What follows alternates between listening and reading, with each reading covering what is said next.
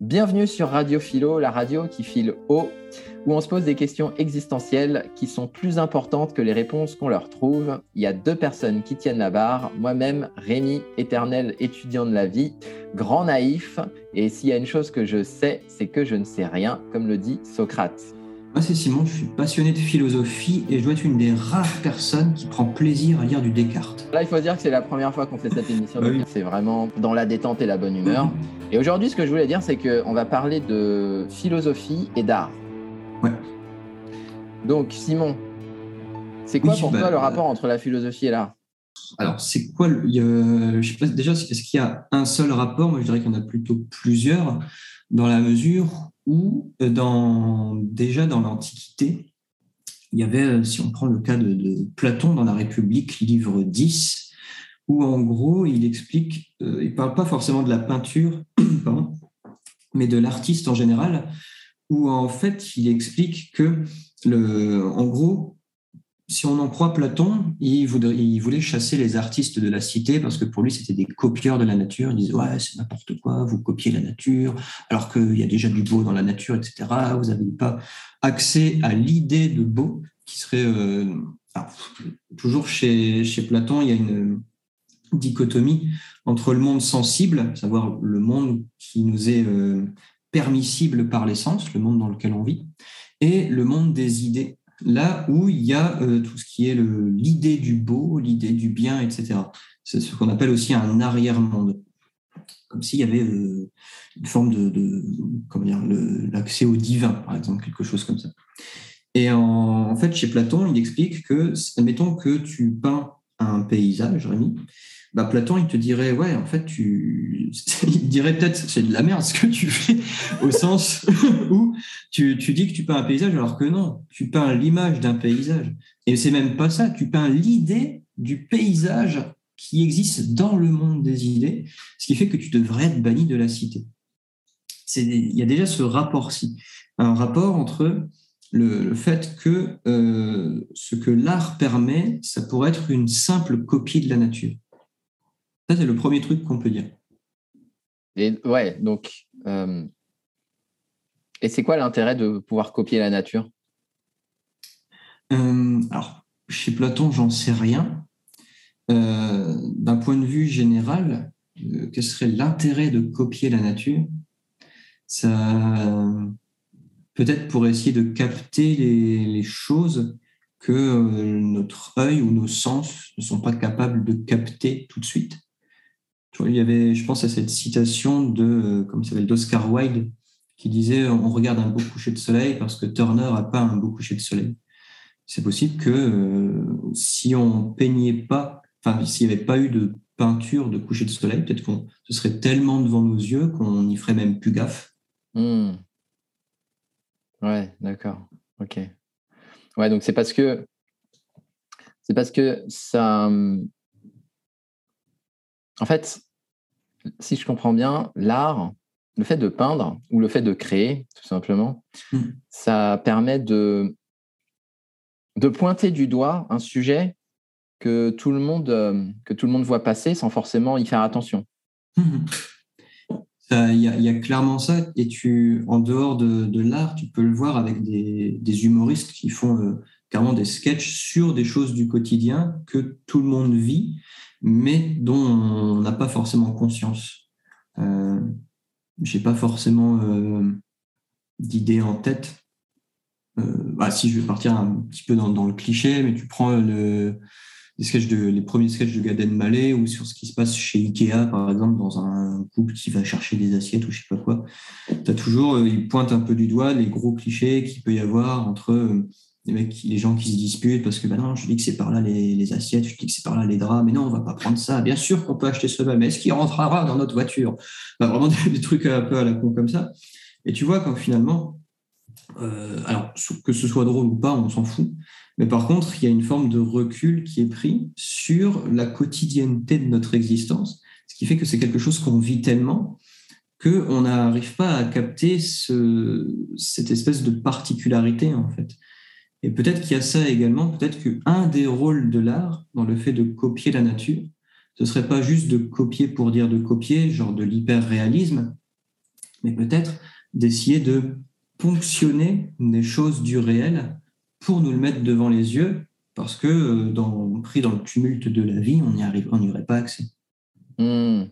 Ouais, donc c'est vraiment prendre une situation du quotidien que tout le monde voit. Et ça, c'est un truc que j'aime bien dire, c'est que en art, euh, la création telle que je la vois, je vois plus le fait de prendre une scène ordinaire, quotidienne, voire banale, et ensuite d'en faire quelque chose d'extraordinaire, en y apportant notre regard sur le monde. Et euh, ouais, du coup, ça rejoint un peu ça, hein, finalement. Il y a, je pense qu'il y a vraiment cette idée-ci. Après, c'est pas la, la, seule. Parce que tu vois, si on élargit encore un petit peu, si on prend le domaine de l'ingénierie, en plus, tu étais dans quoi tu bossais un peu avant. Ouais. Euh, si tu prends le biomimétisme, c'est quoi ça C'est le, le, fait de, on va dire, copier la nature en vue de créer certaines choses pour le monde des humains. Euh, je, vais essayer de trouver un exemple. Tu vois, si on prend euh, les, des travaux de, de, Vinci, euh, où il voulait essayer de faire créer une machine volante, et il observait les, oiseaux, il observait les chauves-souris pour essayer de recréer des ailes afin de créer une machine qui puisse imiter, du coup, le mouvement des ailes des oiseaux. Et on a ça encore maintenant avec des, dans tout ce qui est dans la sphère écologique, où on essaye de recréer des biosphères, des petits écosystèmes qui fonctionnent hyper bien ensemble, le, le recréer pour l'adapter dans le monde des humains, pour avoir de nouveau une forme d'écosystème. Genre, euh, je, cherche un, un, truc vraiment précis, mais j'en ai pas en tête. Euh, mais par exemple, euh, on pourrait prendre le cas de, de crevettes dans, dans, les abysses qui se nourrissent des hydrocarbures que rejettent les volcans sous-marins. Ouais. une forme de biomimétisme, ça pourrait être de dire, bah, tiens, est-ce qu'on ne pourrait pas créer une forme de, de, vie ou utiliser des bactéries qui pourraient se nourrir des euh, émanations toxiques de nos propres déchets afin d'avoir euh, une énergie, ou enfin, en tout cas une dégradation des déchets plus écolo que juste les laisser pourrir comme ça? Mmh, ouais, d'accord. C'est récupérer un, concept de, de la biologie, de la nature, et ensuite laisser, essayer de l'appliquer à notre propre vie. Mmh. Comme le camouflage aussi, j'aurais pu prendre cet exemple. Ouais. Et ça, c'est une forme d'art, en fait. Alors, je ne sais pas si c'est une forme d'art, mais en tout cas, c'est une forme de fonction de l'art. Hmm. Copier un truc de la nature pour essayer de, de, pointer du doigt quelque chose qui peut être utile pour nos propres vies, utile ou beau. Moi, ça me fait me poser une question. Tout à l'heure, tu as parlé d'hyperréalisme. Euh, et on a dit que une façon de voir l'art, c'était de transformer l'ordinaire en extraordinaire, ou en tout cas en y apportant un œil neuf. Mhm. Mais dans l'hyperréalisme, quel serait l'intérêt? Parce que est-ce que tu apportes quand même un œil neuf dans l'hyperréalisme en disant, regardez, on zoome et ça, ressemble vraiment à la réalité? Quel est le... Si c'est pas le fait de, rendre beau quelque chose qu'on qu'on ne voit plus, mhm. quel serait le rôle de l'hyperréalisme pour toi? Peut-être que du coup, c'est pas la beauté qui est visée, mais la technique. Un peu comme euh, dans certains groupes de, je sais pas, de, métal, genre Dream Theater, où tu as une technique, euh, on va dire, hors du commun. Les mecs, ils jouent comme des, des, des, brutes, mais du coup, c'est pas forcément. Enfin, qu'on aime ou pas Dream Theater, on s'en fout, mais c'est pas forcément beau, mais c'est hyper technique. Un petit peu comme. Euh, d'haltérophilie. Tu vois, le mec, il soulève 250 euh, kilos. Bah ouais. Alors, il y en a qui vont trouver ça ouf, qui vont peut-être trouver ça beau pour la performance, mais du coup, tu n'es pas dans euh, l'idée de la captation de ce qui fait que quelque chose est beau ou pas. Ouais, ça veut dire que. Euh, est-ce que ça veut dire que on a toutes, on a tous et toutes une forme d'évaluation de l'art. Il y en a qui mhm. vont dire que bah, ouais, c'est la performance technique qui prime pour moi. Là, euh, ça, c'est pour moi, c'est le summum de l'art. Et puis, il y a quelqu'un d'autre qui va dire oui, c'est le fait de pouvoir transformer le sujet initial. Ça, pour moi, c'est vraiment le, le, summum de la créativité. Mmh. Et on a tous des curseurs placés différemment, ce qui fait que, en fait, euh, il n'y a pas une forme d'art qui est meilleure qu'une autre. Mais si c'est ça, comment ça se fait qu'il y, ait des, y ait des œuvres d'art qui soient considérées par la grande masse communément mmh. comme des, comme des chefs-d'œuvre? Tu vois, j'imagine la Joconde, par exemple. Mmh enfin, en fait, là, je t'ai balancé quand même pas mal d'idées.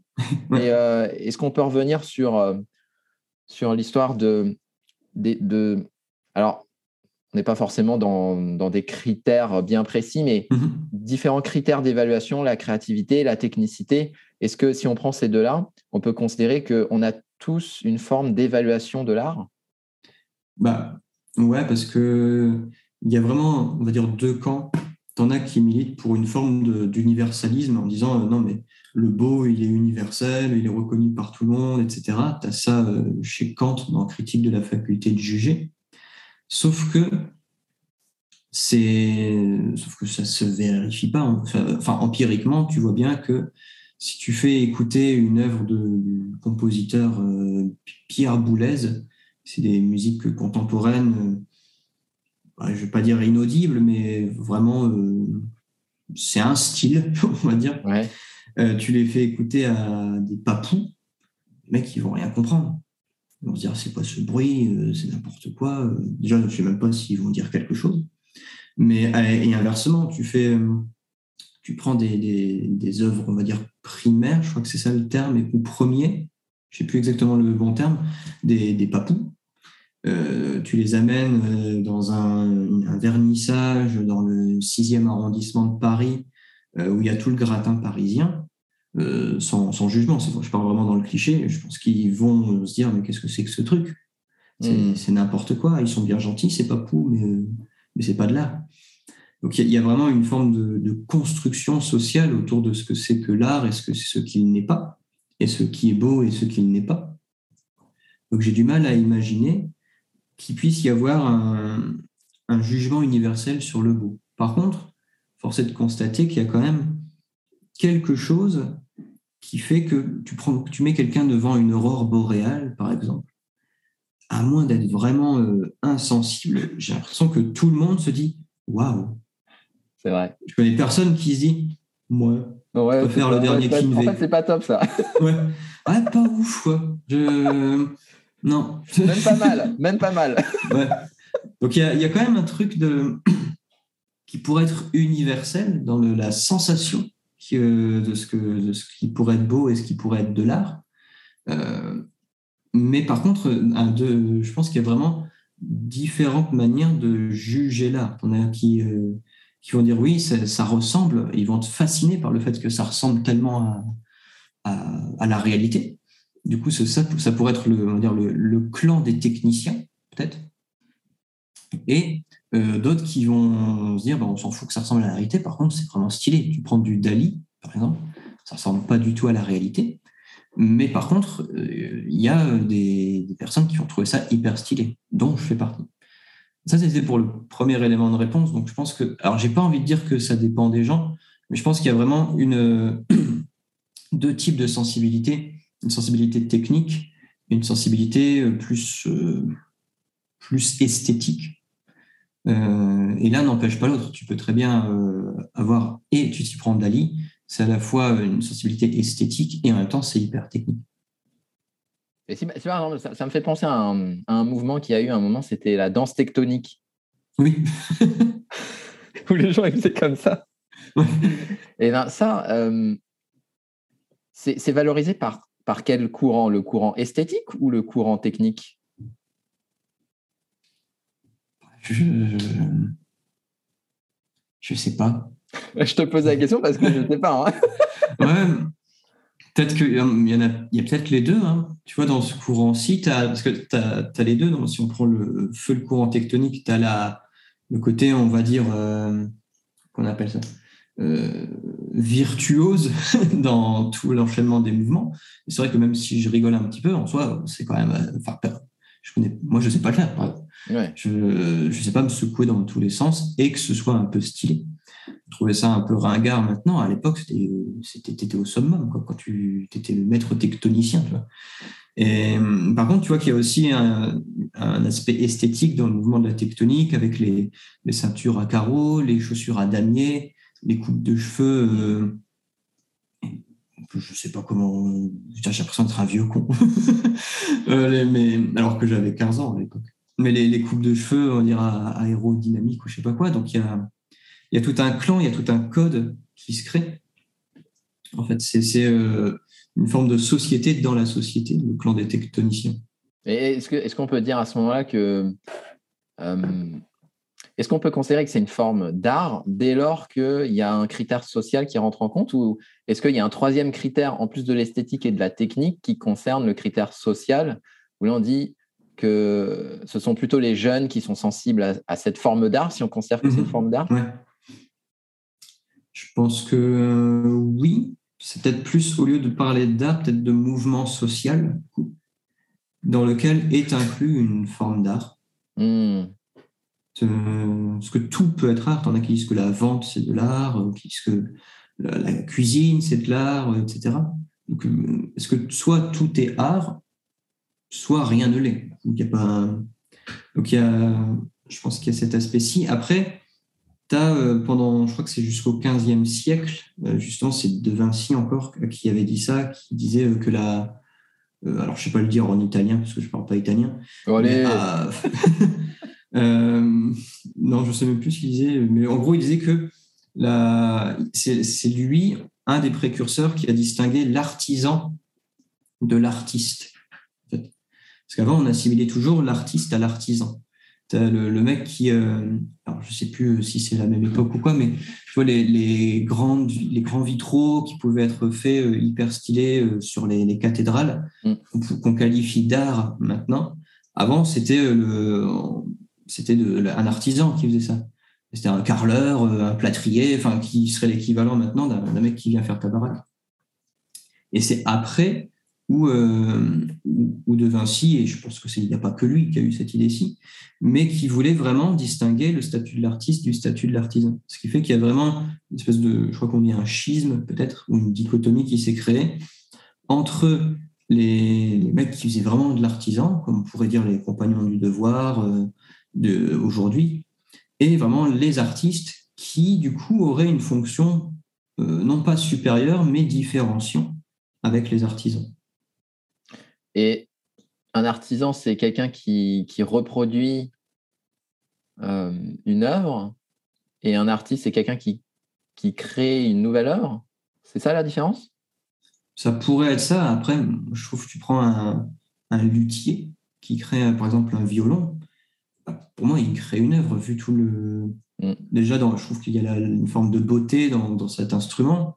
Il y a une forme de, technique euh, qu'il faut vraiment maîtriser pour vraiment savoir faire sonner. Enfin, tu pars d'une bûche, tu crées un, instrument qui peut te permettre de jouer des œuvres d'art.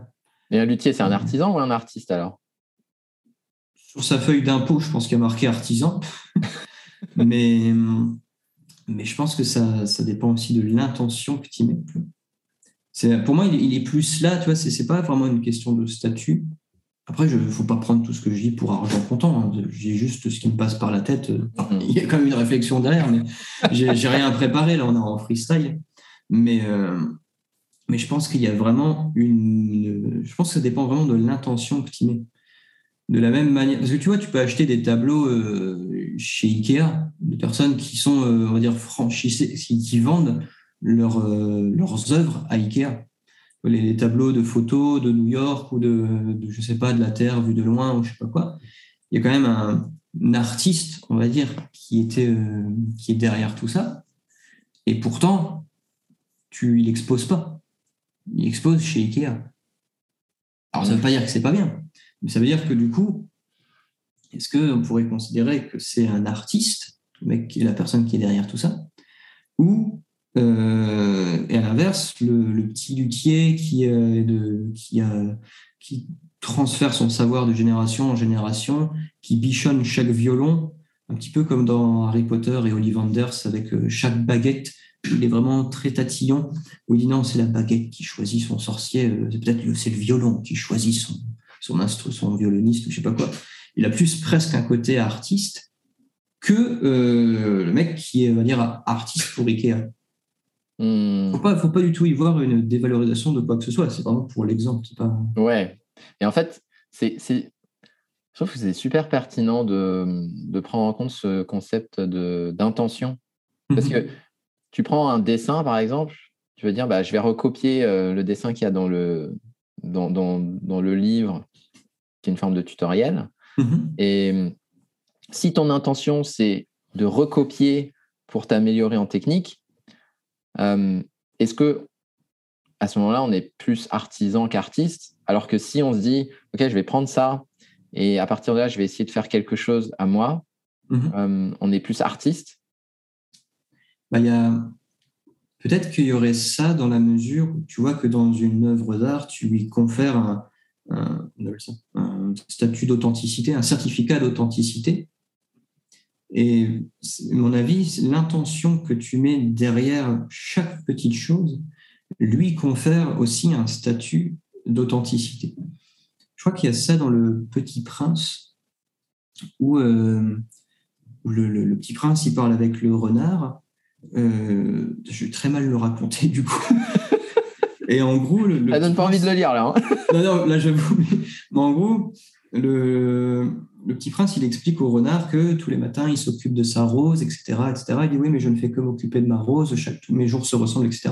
Et il me semble que c'est le renard qui lui dit non, mais c'est l'intention que tu mets à chaque matin à euh, le rituel qui se cache derrière le fait de t'occuper de ta rose qui rend ce moment-ci si unique, comme un certificat d'authenticité. Et donc, selon l'intention que tu mets pour être une pâle copie parmi pléthore d'autres pâles copies, que pour être euh, la reproduction.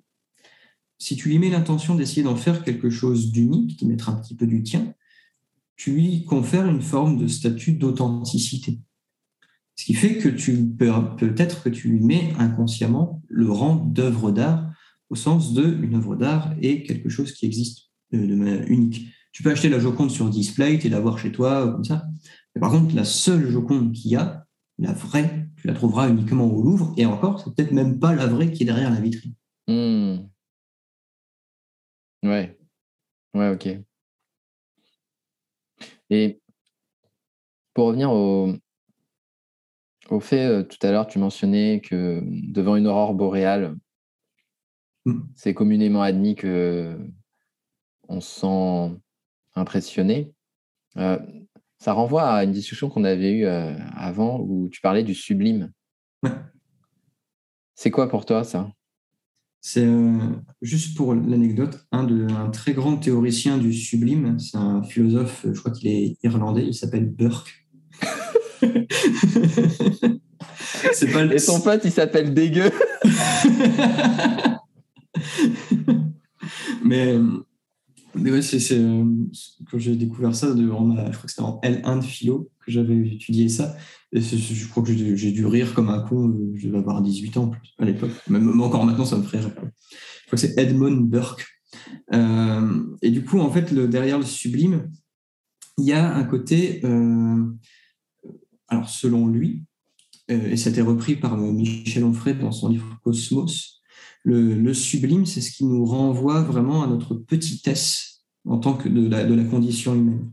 C'est-à-dire que c'est qu'il y, a un côté un petit peu terrifiant derrière le sublime. C'est vraiment cette image-ci euh, où tu es derrière, tu vois, tu es à ta fenêtre, il y a un orage qui est vraiment pas loin de chez toi, tu entends le tonnerre gronder comme jamais, tu vois les éclairs se dessiner dans, dans, le ciel comme des signatures, comme, si la, nature a posé sa, signature dans, dans, le ciel et euh, était un peu terrorisé. D'ailleurs, il y, en a, y en a qui ont peur de l'orage.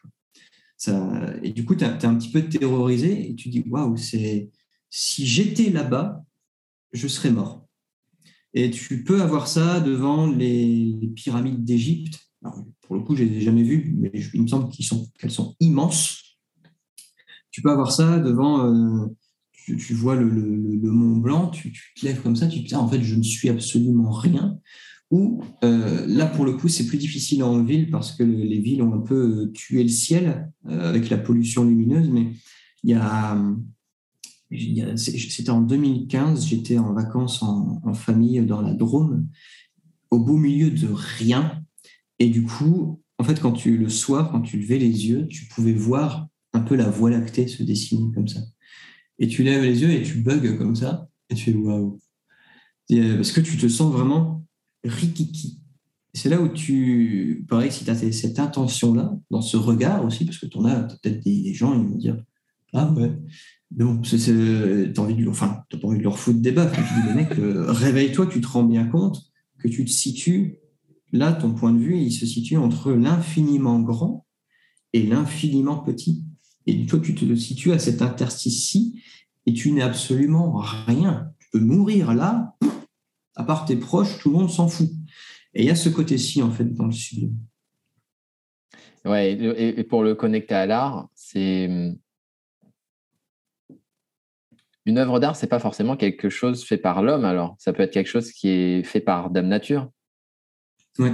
Tu, mentionnais, tu vois, les, montagnes d'Égypte, ok, ça, c'est. Mais euh, le Mont Blanc. Ouais. Il n'y a personne qui l'a fait, à part, à part le temps et la nature. Hmm. Et là, tu as dit un truc qui me. J'aimerais rebondir là-dessus, sur le fait que c'est notre regard, le regard qu'on pose sur euh, une création qui va aussi définir cette création-là. Euh, par exemple, la Voie lactée, ouais, bof, euh, ou waouh, c'est incroyable. Est-ce que, que jusqu'à présent, on a un peu défini l'art sous l'angle du créateur. Mais si on prend la perspective du spectateur, celui qui regarde l'art, est-ce que euh, le statut d'artiste, il n'est pas défini plus par le spectateur que par l'artiste lui-même? Le spectateur qui dit Waouh, là, je sens, je ressens ce phénomène du sublime, je me mhm. sens tout petit face à cette œuvre d'art, que ce soit fait par la nature ou par quelqu'un d'autre. Et, et peut-être que l'artiste lui-même, dans son intention, il dit bah non, mais moi, je vais, juste recopier un truc. Mais la personne qui l'observe va se raconter son histoire, va, se, va s'imaginer quelque chose d'autre, va faire appel à des souvenirs dans sa vie. Est-ce que. Mhm. Euh, en fait, en discutant, je me demande si l'art n'est pas, n'est pas complètement subjectif. et, ça dépend vraiment des, du point de vue de l'artiste, mais aussi du point de mhm. vue du spectateur, qui peuvent être complètement divergents. Mhm. Ben, je pense qu'il y a ça dans la mesure où tu as des, artistes qui ont, tu prends Van Gogh, il a eu plus du succès une fois mort que durant son vivant. Parce qu'il y a, il y a en fait, comment dire, admettons, tu, tu, prends le mouvement des impressionnistes, euh, je crois qu'on est au 19e siècle avec euh, Claude Monet notamment, euh, les mecs, maintenant, c'est admis, on va dire, que c'est des artistes, alors qu'à l'époque, c'était des. Les mecs me disaient, mais que vous foutez enfin, euh, bah, Des gars qui galéraient, quoi. Ouais, vous galérez, vous êtes comme ça. Pas... non, comme ça, ça va mieux. pas peindre des murs. non, mais enfin, voyons. voyons, Claude, tu vas galérer à peindre ton. Allez, Claude, là. Putain, mec. Euh, Fais quelque chose de ta vie. Ah, je t'ai demandé de faire un mur, tu prends ça, il y a des rouleaux. Ah non, mais je vais faire comme ça. Va chez le roi Merlin, Claude. mais, mais tu vois, en fait, il y a, y a peut-être ce côté-ci qu'il y a à la fois, c'est dans. Parce que, admettons, tu, tu, veux créer une œuvre, etc., tu es, sûr et certain de, de, de, ce que tu fais, etc. Si personne autour de toi te dit euh, que tu es un artiste, finalement, tu l'es pas non plus. Enfin, c'est difficile, du coup, d'exister sans l'approbation. D'assumer un statut sans l'approbation de, de, ses pairs et de, ses proches et des autres, etc. Du coup, il y a, peut-être qu'effectivement, l'artiste est créé lui-même euh, à travers les yeux des autres pour qu'on assoie, on va dire, son, statut. Mais euh, ce n'est pas forcément de son vivant. C'est peut-être, euh, des fois, il y a, chez l'artiste, il est peut-être avant, il a une forme de, regard je crois que c'était Rimbaud qui disait que qui se définissait comme étant un, voyant, au sens où l'artiste, il voit, il a cette sensibilité où il voit les choses qu'on va dire que le commun des mortels ne peut pas voir. Ce qui fait que du coup, il faut être prêt aussi à ce que la société accueille cette nouvelle vision du monde, ce nouveau paradigme. C'est pour ça que si je reprends le cas de Claude Monet, où il a dit, bah non, écoutez, si on, si on sera, nous, moi, je vois les trucs euh, pointillés comme ça, et que tout le monde disait, mais non, c'est n'importe quoi. Il a fallu que la société euh, accueille ce changement de perspective pour que ensuite on érige Claude Monet au rang d'artiste. Hmm. Tu avais ça chez Bach aussi, avec ses, contrepoints au piano. Tu avais ça euh, chez, à peu près, chez toutes les, tous les mecs qui ont percé, on va dire. Mais si on prend en compte ça, voir que ces artistes ont peint, euh, alors que de leur vivant, ils ont, la plupart n'ont pas vraiment été reconnus par, euh, par le public. Euh, ça veut dire que c'est, c'est pas forcément futile, mais c'est pas la meilleure façon de s'accomplir que d'attendre que le public reconnaisse mhm. notre forme d'art. Parce que finalement, il y a, des chances que ça ne le soit jamais, que ça ne mhm. soit jamais dans l'histoire de l'humanité, et même que ça ne le soit jamais de notre vécu. Ah oui, carrément. Mm. C'est les mecs, euh, enfin les mecs, les meufs, ils, sont motivés, il faut avoir une, pure, une putain de confiance en soi pour se dire non, mais euh, je serai reconnu. Mm. C'est assez ouf. Il y avait euh, Schopenhauer aussi, qui du coup, c'est pas un artiste, c'est un philosophe, mais qui a eu du succès très tardivement, et lui il était persuadé de son génie. Et c'est vrai qu'il euh, a mis du temps à être reconnu comme, alors peut-être pas un génie non plus de la philo, mais une personne vraiment, vraiment influente. Mm. Ouais. C'est, tu le vois même dans les chez les créateurs de contenu de maintenant je pense que si tu prends les premiers euh, gros youtubeurs, euh, Cyprien, Squeezie, euh, Norman, je pense qu'il y a en 2010-2012, je pense que tout, tout, le monde leur riait nez en disant ils sont bien gentils avec leurs leur petites vidéos, alors que bah, maintenant ils pèsent des millions et des millions de, viewers. Mmh. Et ça, si on revient au début où tu disais bah, soit tout est forme d'art, soit rien n'est forme d'art, euh, il n'y a pas d'entre-deux. C'est-à-dire que Norman, Cyprien, Squeezie, on peut considérer que c'est une forme d'art ce qu'ils font, une sorte de one-man show, mais chez eux. Mm-hmm. Euh, mais finalement, si on considère que si, si on prend quelqu'un qui se dit non mais ça ça c'est n'importe quoi ou euh, là mm-hmm. pareil pour la danse tectonique etc est-ce que ça veut dire que c'est plus chez nous qu'on c'est plus chez nous qu'on va porter un jugement sur euh, telle et telle chose, mais en fait, mmh. dans l'absolu, c'est une forme d'art. C'est juste que nous, notre perception de ça fait que on, on voile ce côté-là. On occulte complètement cette forme d'art en disant, bah non, en fait, c'est pas une forme d'art. Mmh. Ben ouais, je pense qu'il y a, il y a un petit peu de ça et en même temps, c'est difficile de dire bah, qui sommes-nous pour juger que ça c'est de l'art ou pas. Hmm. C'est pour ça que j'insiste plutôt sur l'intention que la personne y met. Parce que ça, pour le coup, c'est difficile de le percevoir. Tu vois pas l'intention euh, artistique derrière. C'est tu l'as en ayant vraiment le contexte, une forme d'éducation à l'art. Et tu vois, si je prends, il y a certaines œuvres, euh, si tu prends plutôt dans les romans, il y a des romans qu'on t'impose à lire au lycée ou au collège. Tu diras, c'est chiant, euh, fait chier, c'est nul à chier, euh, Albert Camus. Et c'est une fois que tu as cette éducation-ci, l'éducation suffisante pour apprécier pleinement la, qualité de, de l'œuvre, que tu peux dire, ouais, en fait, c'était clairement de l'art. Un petit peu comme un plat, tu vois, si, si tu es tout le temps habitué à bouffer de la merde, c'est un peu vulgaire ce que je dis, mais euh, tu vas avoir du mal à apprécier un, repas fait par un, un, dire un vrai chef. Parce que t'as pas l'éducation de, ton palais n'est pas éduqué. Comme le, vin, si tu si es habitué à boire de la, villageoise, le jour où on va te faire goûter un Saint-Émilion 93, te dire, bah, ouais, c'est ça. De la même manière hein. que si. Ouais.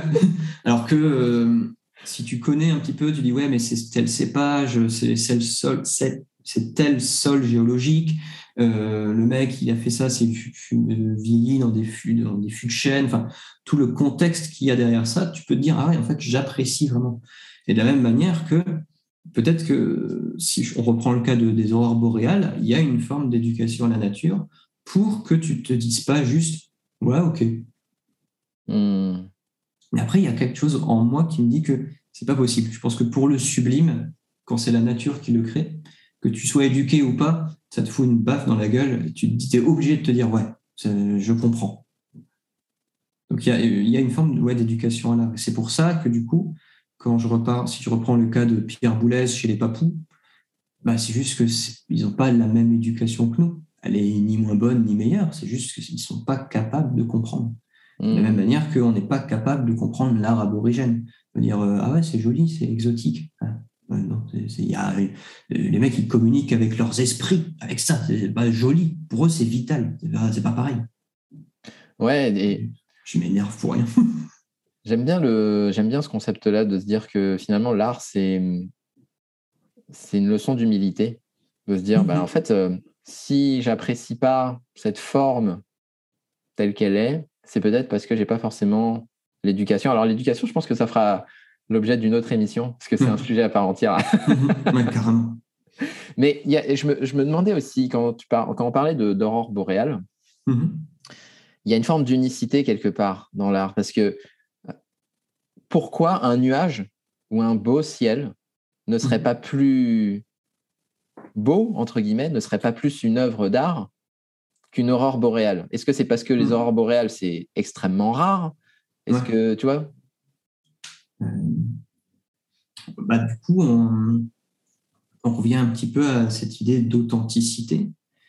Euh, parce que peut-être que des nuages, il y en a tellement que c'est difficile de, d'apprécier le fait d'en voir un en particulier.